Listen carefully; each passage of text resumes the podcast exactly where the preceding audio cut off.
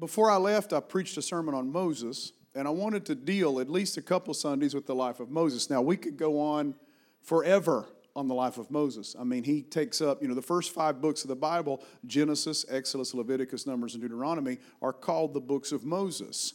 And we know he didn't live during, of course, the period of Genesis, but nonetheless, tradition says he wrote those books, and or at least came out of the tradition of Moses. So uh, he had the download, right? God gave him a lot of it. He had it by tradition as well, I think. So, anyhow, the first five books are the books of Moses. And once you get into really Exodus and Numbers and those books, it, it, it seems at times we're almost every chapter hearing, and the Lord spoke unto Moses. And it's like, what kind of guy was this? I mean, at every chapter the Lord is speaking to him. He was one of the greatest leaders of the Bible. So the first Sunday that I talked about this, I just dealt with some leadership characteristics from Moses' life. So leadership characteristics for spiritual leaders, you know, be teachable, uh, be a person of prayer, uh, be a person that pursues and seeks the presence of God. So today I want to look at though Moses' calling, Exodus chapter 3. And in particular, I want to look at five excuses that Moses made as to why he was not the man God should call. I don't know if you've ever made any excuses before, but I have. And what God did is God shot down every excuse of Moses. And I hope and pray in Jesus' name, He shoots down every excuse you brought this morning for not serving Him and not doing what He's called you to do. Did y'all hear what I said? I hope He just shoots down every excuse you offer as to why you're not worthy or unable or whatever other garbage as to why you can't do what God's calling you to do. So let's look in the Bibles at our Bibles at uh, Exodus chapter 3. Let's just begin with verse 1 here. Now Moses was tending the flock of Jethro, his father-in-law, the priest of Midian, and he led the flock to the backside of the desert and came to Horeb, the mountain of God. And the angel of the Lord appeared to him in a flame of fire from the midst of a bush. So he looked, and behold, the bush was burning with fire, but the bush was not consumed. Then Moses said, I will now turn aside and see this great sight. You know, a lot of people have preached on that. He had to turn aside. Why the bush does not burn. So when the Lord saw that, he turned aside to look. God called to him from the midst of the bush and said, Moses, Moses. And he said, Here I am. Then he said, Do not draw near this place. Take your sandals off your feet, for the place where you stand is holy ground. It's a tradition, not only in Christianity, but in other religions, that you take your shoes off in holy places. But I just have to believe here that it spoke something of uh, uh, approaching God requires something more. You know, it requires a stripping of yourself to some extent.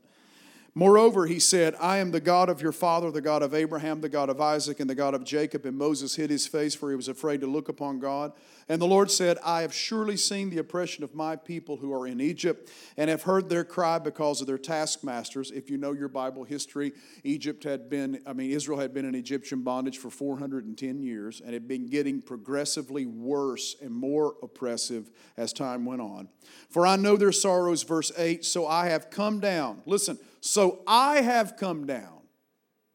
I have come down to deliver them out of the hand of the Egyptians and to bring them up from that land to a good and large land, to a land flowing with milk and honey, to the place of the Canaanites and the uh, Hittites and the Amorites and the Perizzites and the Hivites and the Jebusites. Now, therefore, behold, the cry of the children has come to me, and I have also seen the oppression which the Egyptians oppressed them. Come now, therefore, and I'll send you to Pharaoh that you may bring my people, the children of Israel, out of Egypt. Just, just notice this. I notice it's so interesting. Verse 8 says, God says, I have come down to deliver them. I've not forgotten them, but I am coming down to deliver them. Then in verse 10, he says, Now come therefore, and I'll send you. Is it God delivering them, or is it Moses? God is coming to deliver them, but he needs a person to do it through. So he's asking Moses to do the delivering work for him. I think God has come down to Elizabeth City. God has come down to America to do his work. And he's saying, Will you go now? Come now, therefore, and I'll send you. You know, each of us are called I, I believe in vocation. I really do. I believe each of us have a calling on our lives.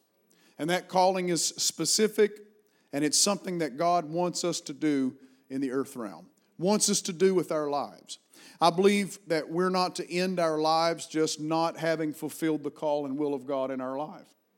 And your vocation doesn't have to be preaching or missionary work or evangelism, though God calls those too.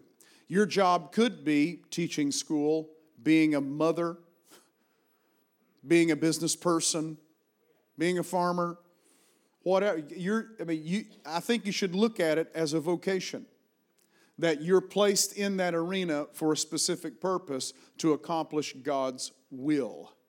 Amen? And sometimes maybe we've even mixed things up by just labeling things secular or profane or profana in Greek. Secular. Secular deals with time, it's time based as opposed to things that are eternally based. And maybe we have you know, put this in our head and mixed ourselves up because we think, oh, we're only called to do things inside the four walls of the church or we're only called if it's something religious that we're called to do. But if you look at the original pilgrims and Puritans who came over from Europe, they really believed all of their life was fulfilling the call of God. If they plowed a field, it was for the glory of God. If they taught their children, it was for the glory of God.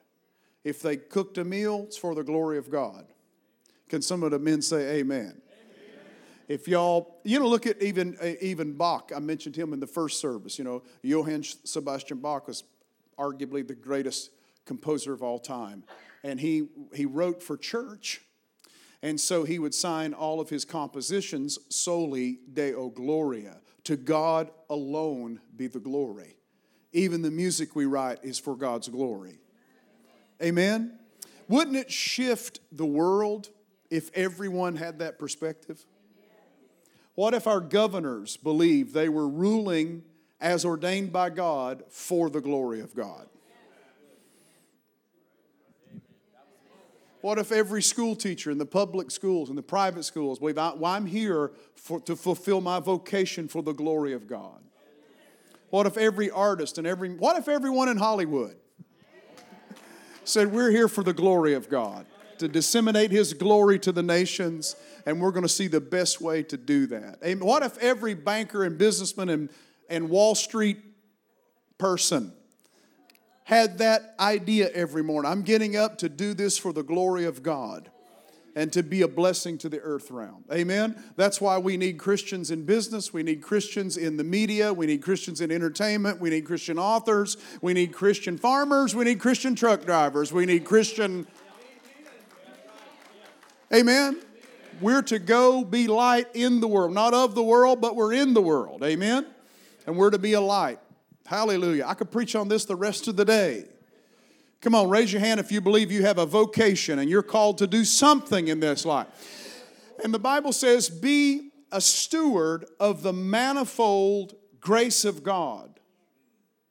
Be a steward of the manifold. So the grace, because grace is not, you know, we think of grace as just the forgiving power of God, and it is that, thank God, and it's amazing. But grace also is an empowerment because the word charis is the root of charismata, which we find, which is a gifting of God. And so when we have the grace of God extended, uh, extended to us, it gives us the power to act. And so when God gives us His grace, it becomes the giftings in our lives. And we have the ability to operate out of that. And God said, Be a steward of that. Work it, add to it. Be a steward of the manifold grace of God in your life. So, as, as one uh, preacher said years ago, it's like a triangle. This is your area of great of gifting in life, and your job is to fill out that triangle for the rest of your life and, and maximize the gift God has given you. The mistake we, we make sometimes is we see someone else who has a gift and we want that gift. And so we go outside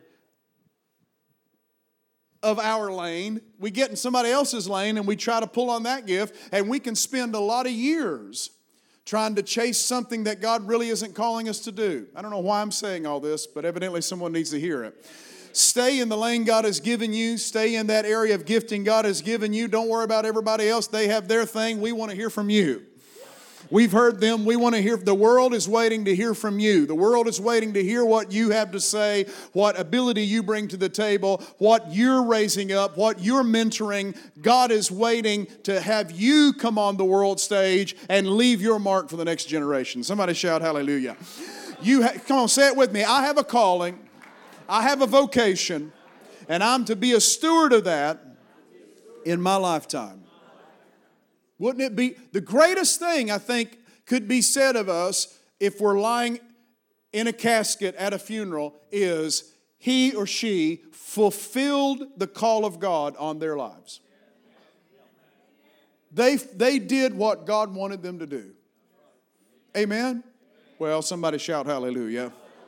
So, what happens to Moses? Moses has an encounter with God on the mountain. He's been 40 years growing up in Egypt in the house of Pharaoh because he was uh, put, because Pharaoh was having the young male Hebrew children killed. And so his mother took him out and put him in an ark of bulrushes, set him down the river. He goes right down the river just a piece, and lo and behold, Pharaoh's daughter is there. Pharaoh's daughter takes him in, and then she calls for one of the Hebrews to come and be a nanny for him. And guess who she gets? His mother. so she goes and gets Moses' mother, and he, she comes and raises her son, but under the blessing and protection and wealth of the house of Pharaoh. So we can just assume that he grew up as an educated, wealthy person within the blessing and, and, and all of the aura of the kingdom of Egypt. And then at some point, though, he knew he was Hebrew. At some point, he sees an Egyptian slave beating a Hebrew or Egyptian taskmaster beating a Hebrew slave, and he gets angry. And uh, this zeal rises up in him, and he attacks the Egyptian slave master and kills him. And he buries him in the sand, and he thinks no one knows about it. But then some, one day, someone called him out on it, and he started fearing for his life. And he ran from Egypt, went to Horeb in the backside of the desert to Midian, and there started tending sheep. Met a girl, married her, got in with Jethro, his father in law. And you know you're in the country if your father in law is named Jethro. Anywho. And so then for another 40 years, he becomes evidently a nobody. Just think about it 40 years in wealth and education, probably. Another 40 years tending sheep on the backside of the desert. And then all of a sudden, one day, he's up on the mountain, and God calls to him out of a miracle a bush that's on fire but is not being consumed. And out of that theophany, God speaks to him and calls him into his vocation. Oh, hallelujah. So I'm telling you, if you want to know what God's calling you to do in your life, it doesn't take a life coach, it takes getting in the presence of the Holy Ghost. It takes getting in the presence of God and allowing God to speak to you and give you the mandate and calling on your life. Because when God speaks it, and He starts speaking to you through the language of heaven, once you have dreams and visions and words and prophetic words and encouragement, you'll never forget those things. And when you get into your calling, if the going gets rough, you'll look back to what God called you to and those words and visions you've had, and they'll cause you to war a good warfare as you get out there in the midst of your calling. So he has an encounter with God. This is how the downloads come. Think about Jeremiah, who had an encounter with God and God called him to be a prophet. Think about Isaiah, who had an encounter with God and he was taken in a vision to the throne room and God called him to be a prophet. Think about Abraham, who encountered God, and God appeared to him and called him out of the Ur of the Chaldees into the promised land. Think about Saul of Tarsus, who was on his road to Damascus to persecute Christians, and he had an encounter with God, and God called him to be an apostle to the Gentiles. You need an encounter with the Lord.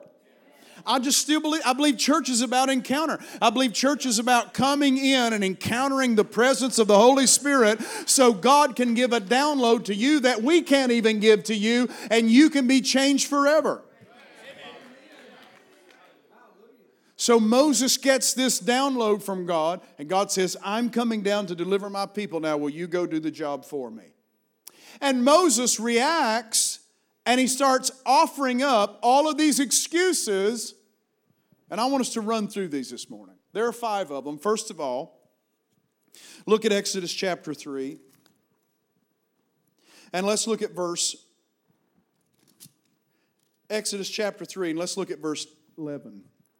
He says, But Moses said to God, Who am I?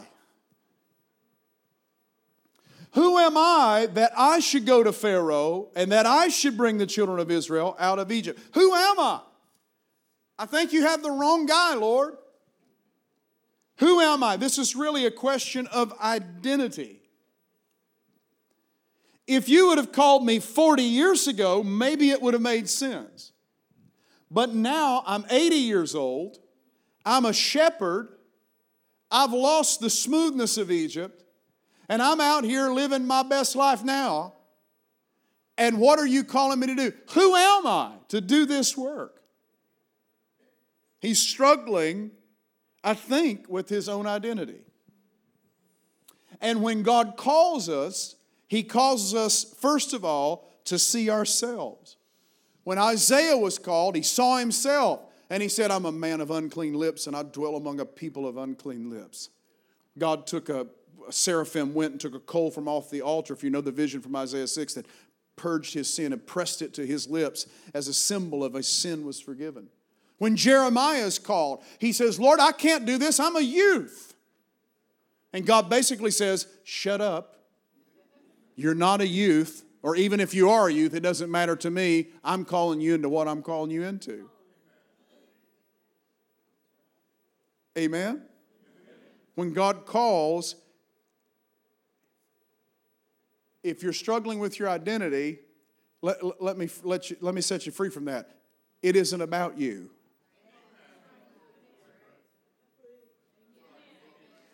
It isn't about you, it's about Him. He will become your identity, He will shift your identity. He will define who you really are. Who am I, Lord? Who am I that I can do this job? And then what, what does God say to him? God comes back and says in verse 13, Indeed, verse 12 rather, so he said, I will certainly be with you, and this shall be a sign to you that I've sent you. When you have brought the people out of Egypt, you shall worship or shall serve God on this mountain. To, to the response of, Who am I? God says, I will be with you. I think you have the wrong guy, Lord. No, I'm going to be with you. I don't know if you understand really who I truly am. It doesn't matter because I am with you. If the people in this church knew what I've been doing for the last 15 years, they'd kick me out of this church. No, God is with you. And if you could just see what the rest of us looked like previously, you'd feel okay. Come on, somebody. Hallelujah. Your identity is in God. The vocation is about God. It's about God accomplishing His purposes in the earth realm. And God has come to call you into it. And if He's with you, what else really matters? I will certainly be with you. Everything's going to be fine you know, when, when Jesus was telling his apostles goodbye, you look at it, Matthew chapter 28, there's really a literary inclusio that happens here. He comes and he says, Behold, all authority in heaven and earth has been given unto me. Behold, all authority in heaven and on earth has been given to me. I'm the man. All of it the Father has given to me now. Now he says, Now you go and you baptize people and you disciple people and you go into all the world as a witness Okay, I have all authority. Now you go. It sounds very similar to the call of Moses. I have all the stuff. You go do it for me. And then he says, And lo, I am with you. Always, even to the end of the aeon, even to the end of the age. It's an inclusio. I have all authority. You go do my work, and I'm behind you. You go forward marching into battle, and I've got your back. You go into your vocation, and I'm really behind you, performing the work through you, and I'll be with you everywhere you go. Come on, somebody, shout hallelujah. Come on, put your hands together and give the Lord a praise.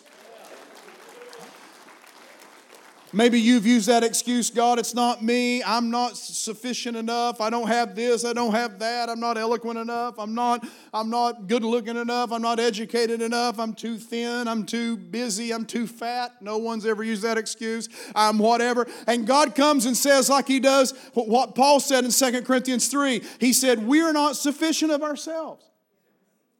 It's not about us. We're not sufficient of ourselves to think anything is being from ourselves, but our sufficiency is from God. God is the one who comes and gives us the ability to be ministers of the new covenant because it's not by the letter, because the letter kills, but it's by the Spirit. Can somebody shout hallelujah? Let's look at the next thing here. Excuse number two. We're going to shoot down every one of these. Excuse number two comes in verse 13. And he says, Indeed, when I come to the children of Israel and say to them, The God of your father has sent me, the God of your father has sent me to you, and they say to me, oh, What's his name? What am I going to say? What kind of credibility will I have? Who is the authority behind me that'll cause them to believe that you've really sent me.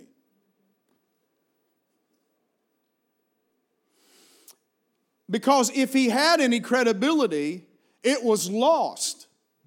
And he's been running for 40 years. So any credibility he had was gone and, and null and void now. So he's saying, if I come back and I tell my people, you know, the Lord has sent me to you,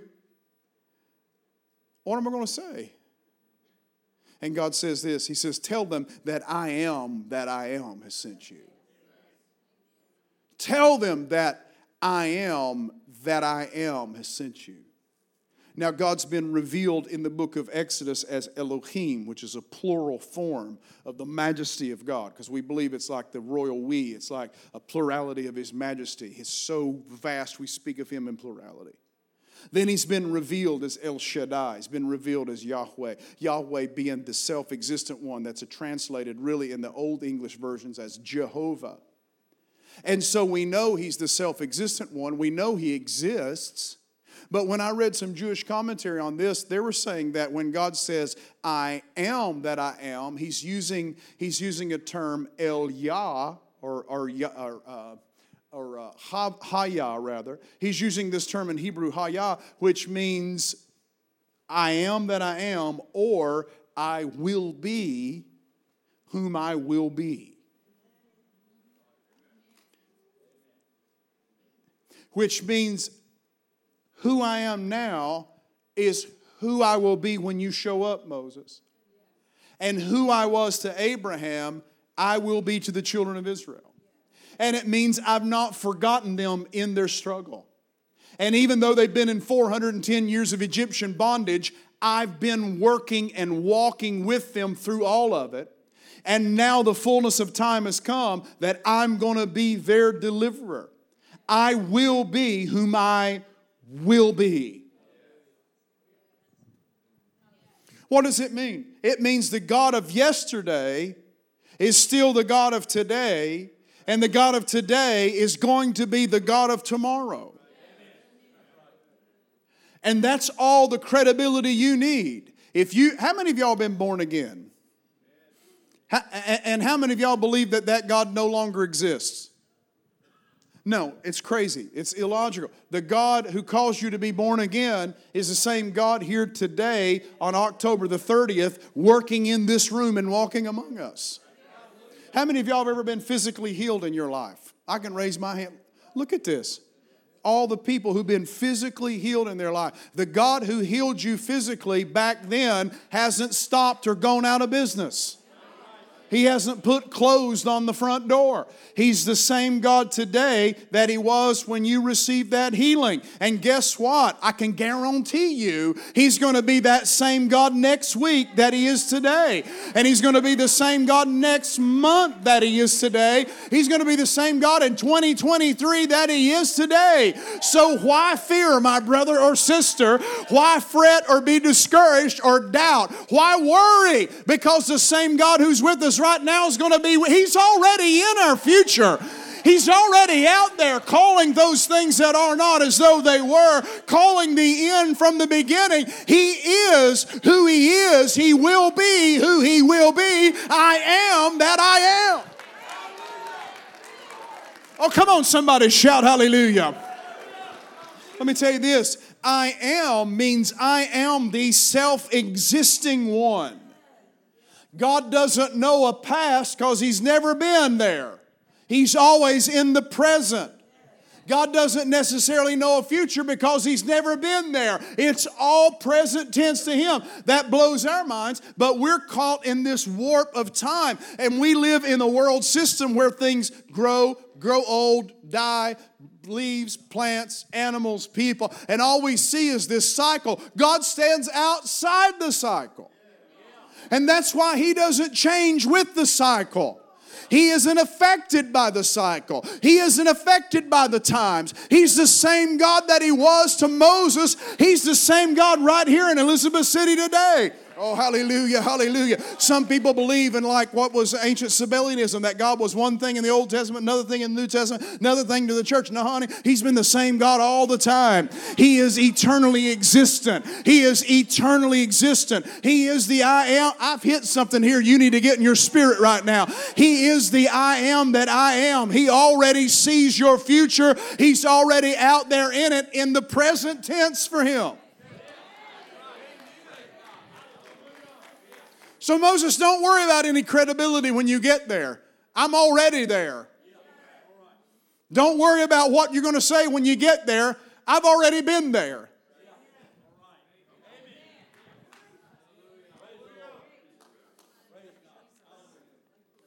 Come on, somebody. Have you ever been through something and you get on the other side of it and you see much more clearly? Come on. Hindsight is 2020 is a saying, right? And you get on the other side. But when you were going through it, you just couldn't figure out what in the world God was doing. But when you got to the other side, you're like, You were doing this all along, Lord. You were just trying to bring me to your perspective.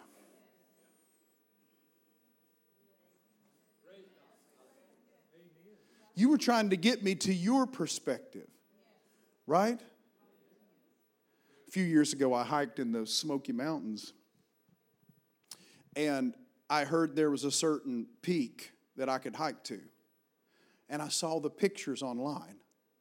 So I said, I want to go there. So I got up early in the morning. I stayed in Cherokee, right across from the casino.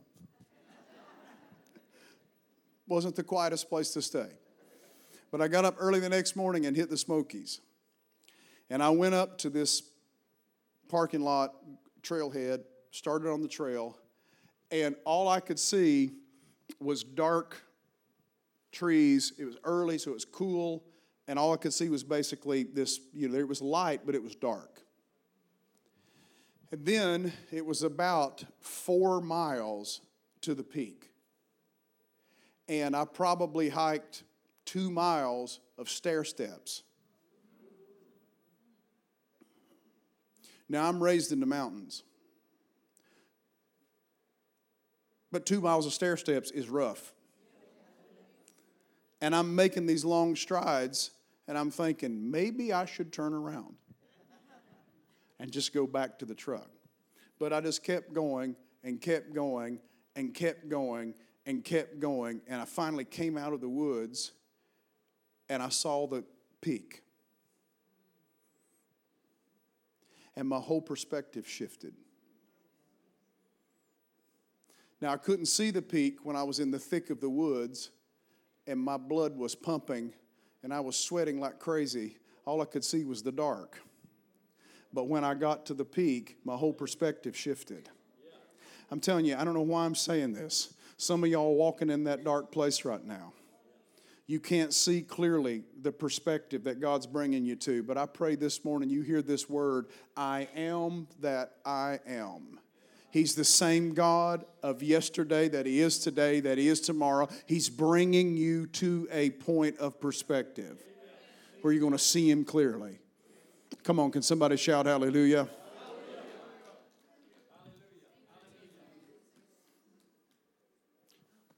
Preach on, Brother Hans. I'm just. Look at the next thing here. Turn with me back to the book of Exodus.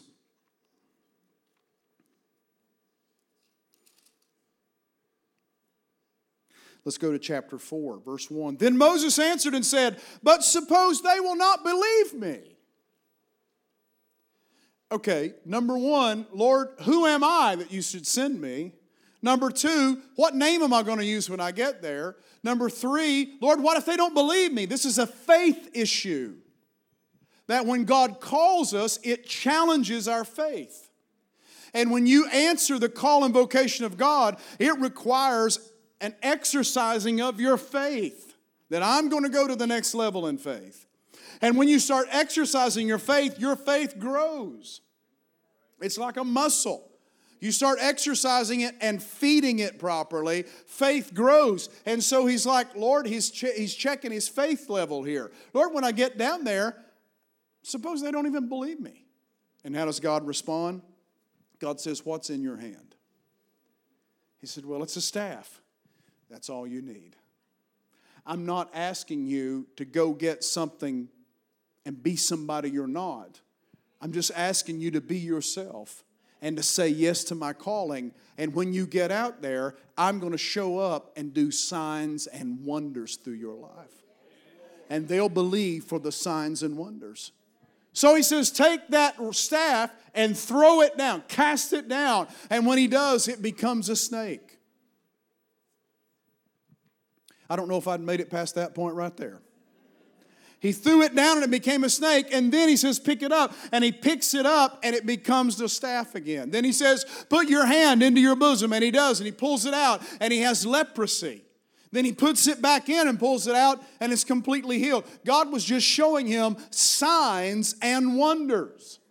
And he says, Don't worry about whether they believe you or not. This isn't about believing you, it's about believing in me. And if you just do what I say, I'm going to show up and I'm going to do the miracles. I'm the one stepping out here. God is the miracle worker. He just wants us to open up and say yes and allow Him to come in and do the miracle.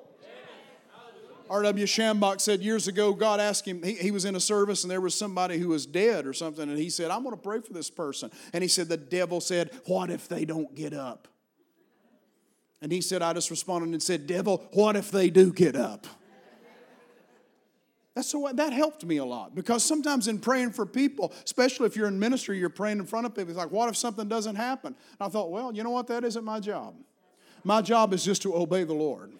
It's up to him to do the miracles and the signs and the wonders. I learned that years ago. I went to I went to hold a camp meeting years ago, and I always had this pressure on me, uh, this undue, unnatural pressure that when I showed up, if everybody's got to get saved, means I have to do everything right. If anybody's going to get blessed, I have to do everything right. And if I didn't do this right or didn't say this or that, somebody's not. I, finally, I just released it and said, God, I'm just going to obey and I'm going to do my job and give a call, and then it's your it's your deal.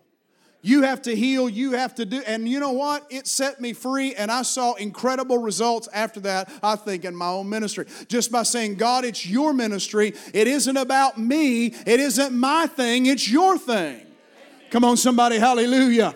This isn't Hans Hess's church. This is the church of Jesus Christ. He is the head of the church. It isn't your ministry, it's His ministry. Oh, hallelujah. Come on, somebody shout hallelujah. Come on. God, if I go, how are they going to believe me? It isn't about you, it's about me. Point them to me. If they're believing only in Moses, then we've got preacher religion.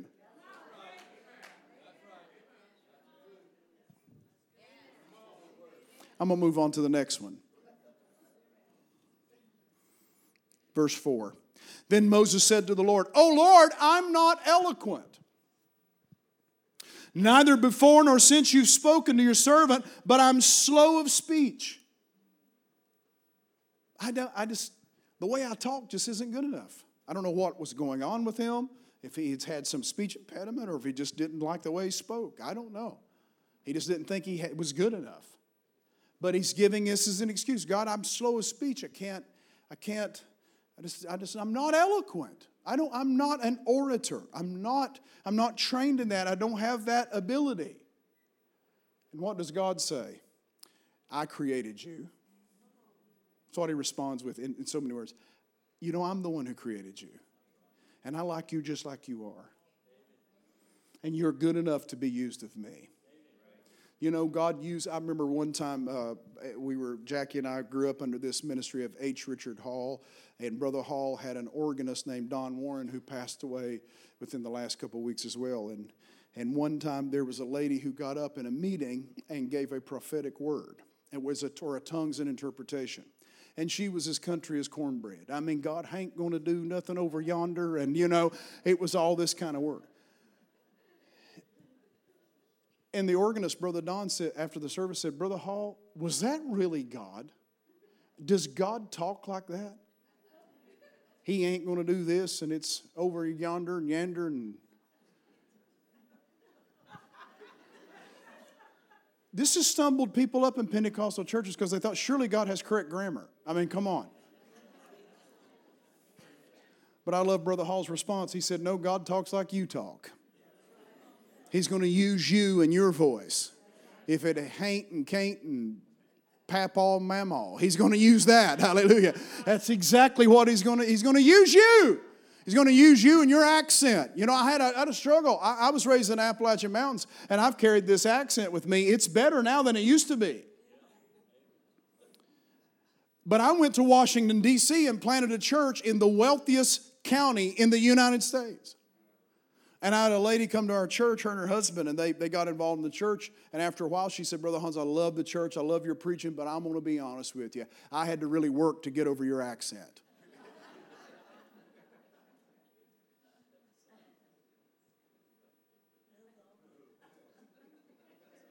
so God uses me in spite of all this. I pulled around Dunkin' Donuts one day to their drive through, and I said, Ma'am, I'd like a large black coffee she responded and said, This is from the drive through. Honey, with an accent like that, you can have whatever you want.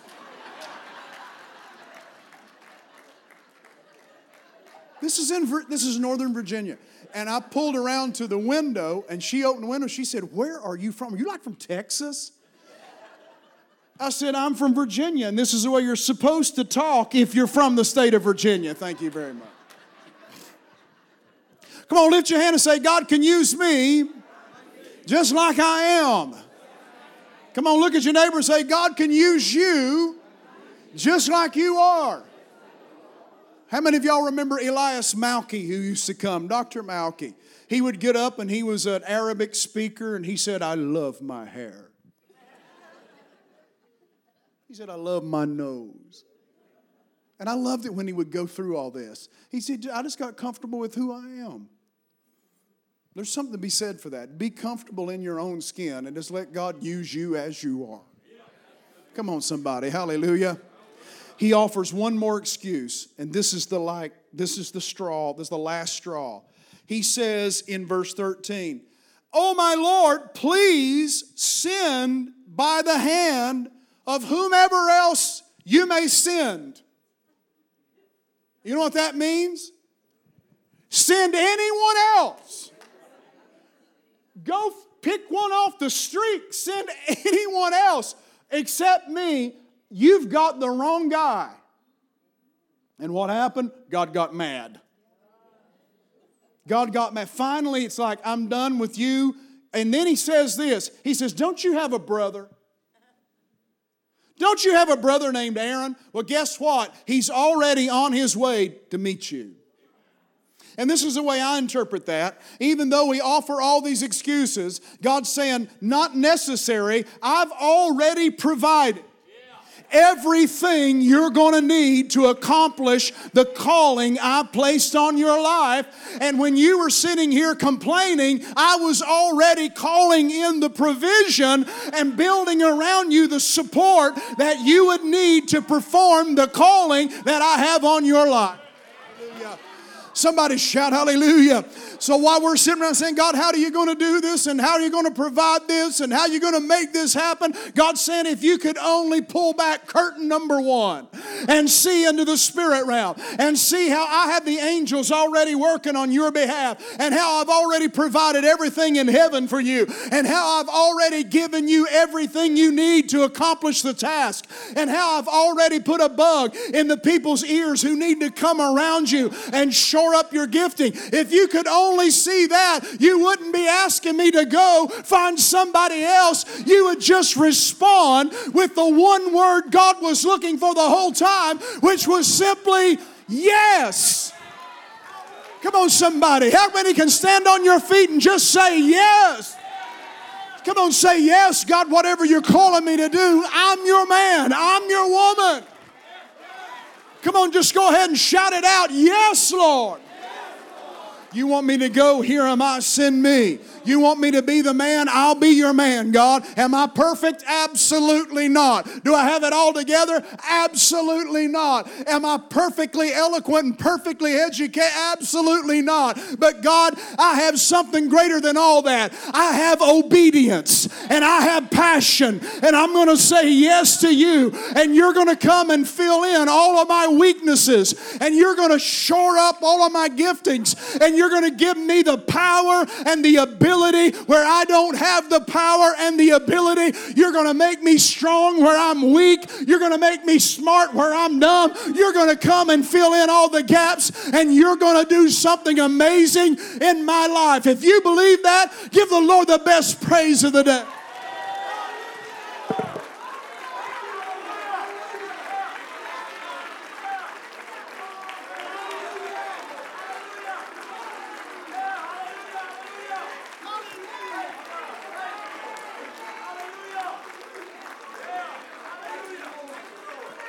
Y'all may think this only works in church. No, no, no, no, no. It works anywhere. I had a friend years ago come to lay tile in a building that I was pastoring in in Northern Virginia. It's a friend of mine. He came to lay tile, and I left him alone, left the building.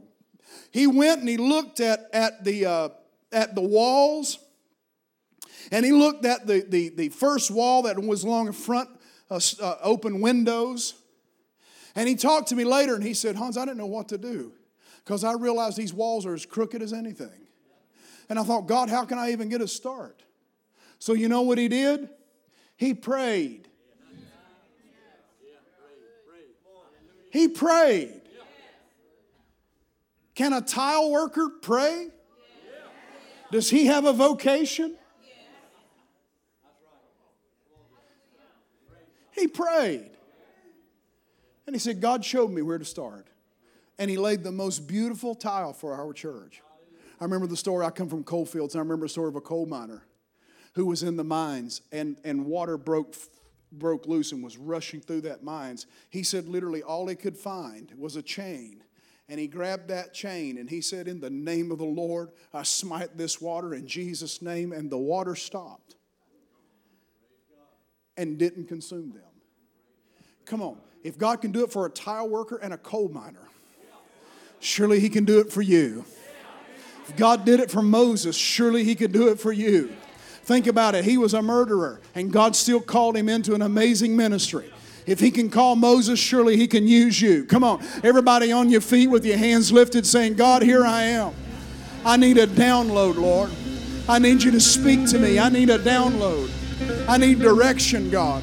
I need to know what you're calling me to do because, God, whatever you say do, I'm going to say yes. I cast away the excuses today. I throw them to the wind and I say, God, no more excuses. I just say yes to your will and yes to your purposes over my life. Hallelujah. It isn't about me, it's about you. It's about you, Lord. It's about what you want to do in the earth realm. And God, I give you full authority in my life, God. Hallelujah. Let me be your steward. Let me be your minister. Let me be the one that goes forward saying, Here I am, marked by God, separated by God, anointed by God, used for his purposes. I say yes to you today, Lord. Come on, put your hands together and give the Lord a praise. Hallelujah. Come on, every head bowed, every eye closed. Father, we just thank you today for your word. I thank you for the life of Moses, God. The Bible isn't a story of perfect men, it's a story of a perfect God, and you're that God. And God, we know that it's a story of fallible men and women, but you use them. You use them, God, in their weaknesses. You use them. Father, here we are, and all we're asking is that you use us and that we are able to say yes to your will and yes to your ways, God. Oh, hallelujah, God. Forgive us where we've been disobedient. Forgive us when we've not been willing, where we've made these excuses, God. We cast them aside today. No more excuses. And we walk out of here in confidence and boldness in your authority in the name of Jesus. Come on, every head bowed, every eye closed. How many, how many in this building this morning could say, Pastor Hans, I've never said yes to Jesus to come into my life, but I'm saying yes this morning. I want Jesus Christ in my life. I want to be born again. I want to leave this building knowing that my heart's right with God. If that's you, I want to pray for you this morning. This is not about embarrassing anybody, it's just about getting, getting your heart right with God. If that's you, let me see your hand. We're going to pray for you this morning. Thank you, guys. Thank you, thank you, thank you, thank you. Thank you, guys, for maybe there's others of you. Maybe there's some in this building this morning who's saying, you know, Pastor Hans, I used to serve the Lord and I really grew up in church and I had it going on, but I, I grew cold on that commitment. But I'm hearing you preach and my heart's on fire right now. And I want to renew my commitment to you. If that's you, let me see your hand. We want to pray for you. I don't want you to leave here not knowing you're, you're not right with God. I want you to know Come on, church, everybody agreeing with me. Let's all pray this out loud. Come on, let's pray it out loud with full authority. Because when we pray, we encourage those who are praying for the first time. And it's good for us to pray anyhow. Come on, pray it out with me. Father in heaven, you have all authority, and you've given it to your church. And we thank you, you've given it to us. We repent of all sin we repent of all disobedience and we leave it behind us. And today, Lord, we say yes. We say yes to you and everything you want to do in our lives. Yes, Jesus. Yes, Holy Spirit. Come and use me. Make me something. Make me somebody in your kingdom. I give my life. And I give my heart to you right now. In Jesus' name I pray. Come on, if you would, just touch your neighbor on the shoulder right now. Just touch your neighbor on the shoulder right now. Say, Father, I pray for my neighbor. I pray that you baptize him afresh in the Holy Spirit. I pray, God, that you minister fresh fire over their lives. And that, God, you use them. You let them see their vocation. You let them see, let them, let them understand the language of heaven. As you speak to them, God, I just pray blessing and open doors, God.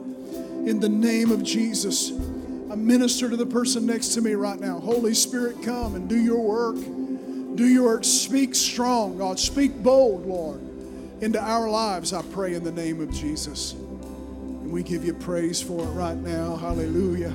Come on, can everybody say amen? You know, who knows who is waiting on the other side of the door of your obedience. When you say yes, you open a huge door to everything God has for you. And I guarantee you, it's amazing.